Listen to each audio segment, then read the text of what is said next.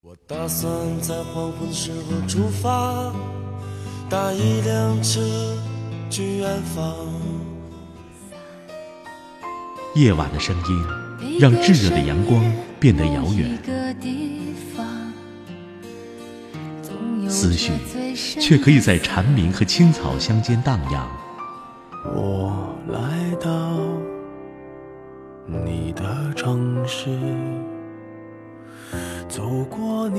微信收听拿铁磨牙时刻。爱是什么？我还不知道。拿铁味道，素描一段时光。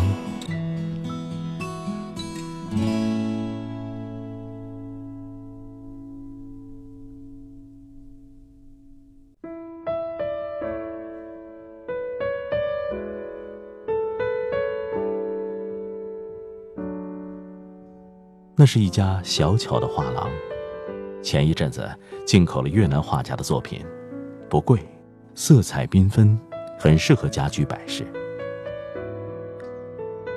女人在画廊看画的时候遇到了男人，两个人都在同一张画前驻足良久，最后两个人几乎在同一秒钟内决定买同一张画。你们是一起来的吗？呃，不。不是，几乎是异口同声的回答。对着同一个销售人员，两个人对看了很久。男人笑了，女人也笑了。好吧，那就让给你。男人说：“算是英雄所见略同。”女人买了那张画。因为他没有开车，男人帮他把画送回家。两个人交换了名片，这是友谊的开始。然后男人开始约她吃饭。爱情就是这样开始的。男人有一个贤妻良母式的女友，女人也有论及婚嫁对她很好的男友。可是两个人都感觉在对方出现之前，自己的爱情世界黯然无光。只要两个人都在，即使是开着车漫无目的的闲晃，也不觉得无聊。随便吃一餐饭，都觉得很有滋味儿。彼此之间说过的每一句话，好像都卡得好好的。于是各自费了一番功夫，和自己的男女朋友分手，走入了结婚礼堂。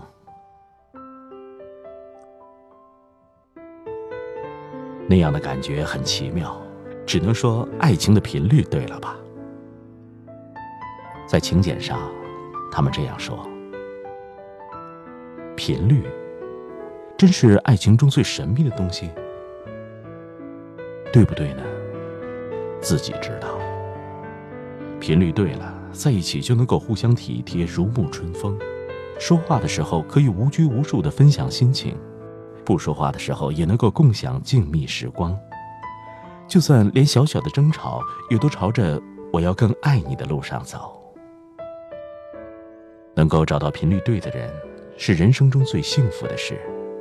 频率错了，话不投机半句多，做什么事儿都讨人嫌，就是看他不顺眼。有人频率错了一辈子，却基于习惯、责任，不得不在一起，连旁人都可以看出。这两个人的结合实在是天大的误会。不时感觉自己听到了他们电波互相干扰的声音，这是人生中最可悲的事儿。然而，频率也有些轨调。有些人频道太宽了，和他对得上的人实在太多；有些人频道太窄了，只能和自己对，千万人中找不到一个和他能对得上的人。只能一辈子埋怨憎恨孤芳自赏。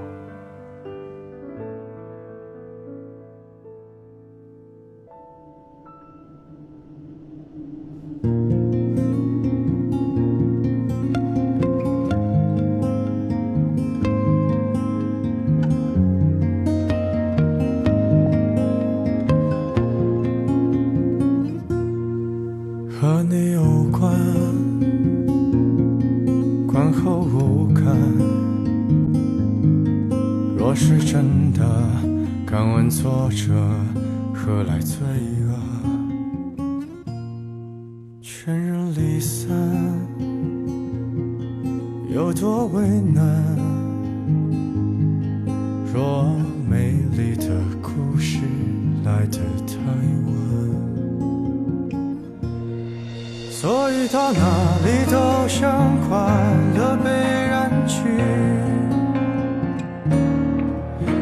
像你曾在我隔壁的班级。人们把难言的爱都埋入土壤里。袖手旁观着别人经历，撇清自己。我听见了你的声音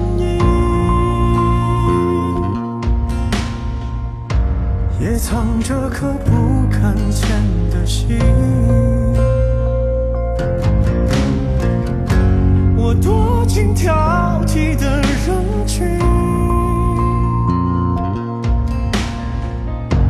夜夜深就找那颗星星。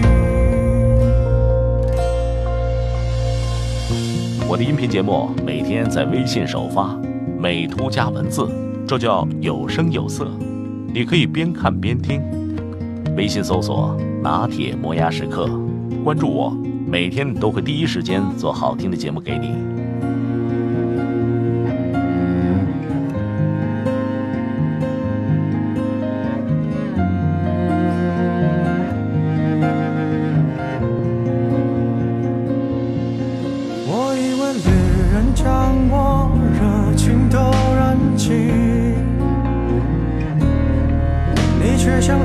张情书，感觉很出奇。人们把晚来的爱都锁在密码里，字正腔圆的演说，撇清所有关系。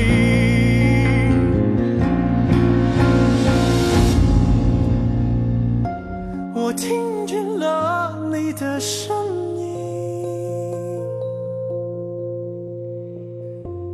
也藏着颗不敢见的心。我多心跳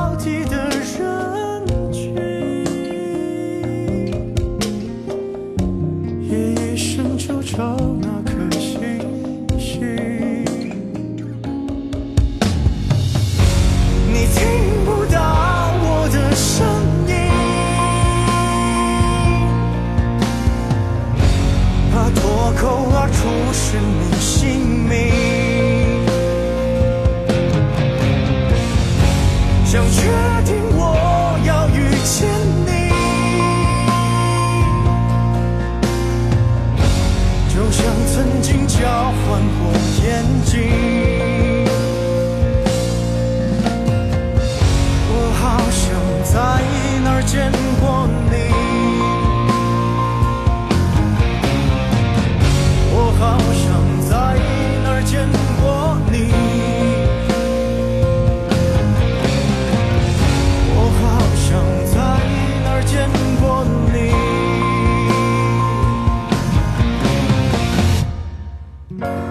在沉默。